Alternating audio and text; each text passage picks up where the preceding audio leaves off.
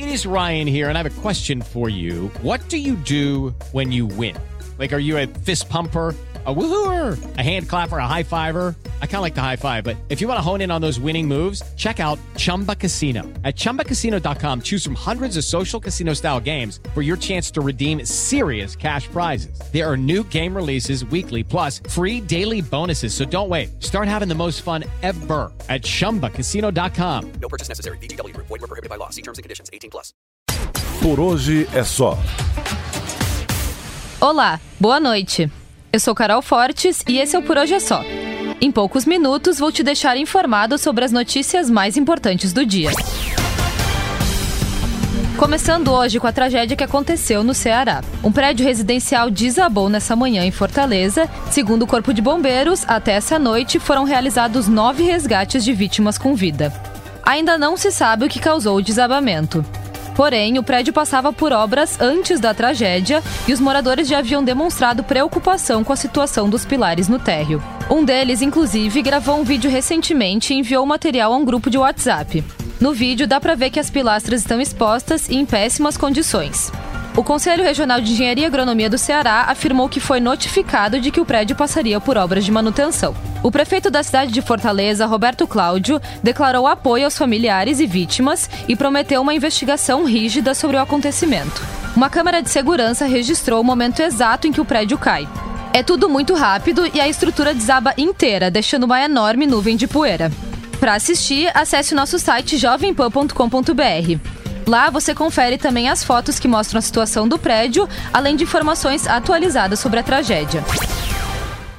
Na política, segue bombando a treta no PSL.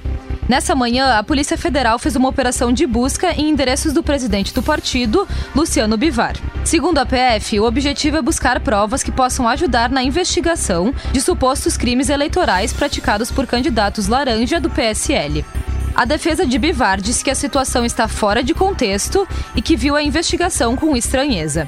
O deputado e líder do governo na Câmara, Major Vitor Hugo, disse em entrevista ao Jornal da Manhã que para o partido a situação é constrangedora, mas necessária.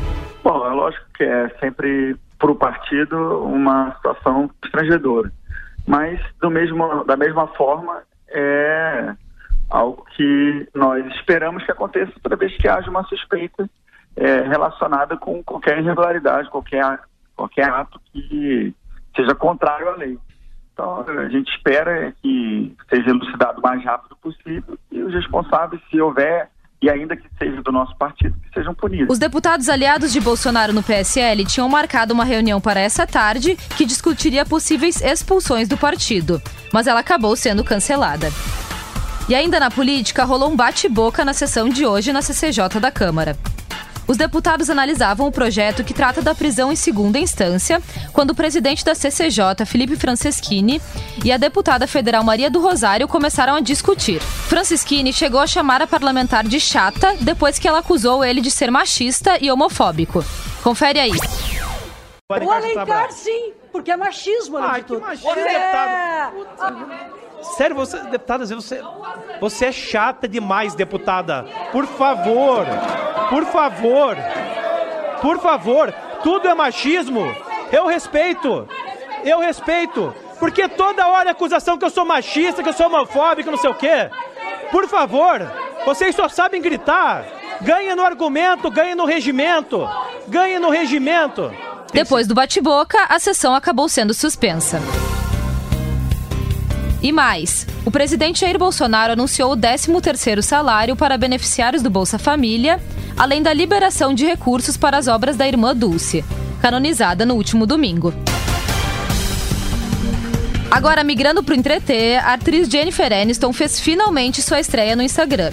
E foi da melhor forma possível, compartilhando uma foto do reencontro com todo o elenco de Friends. A grande surpresa foi a presença do Chandler, que apareceu sorridente ao lado dos amigos.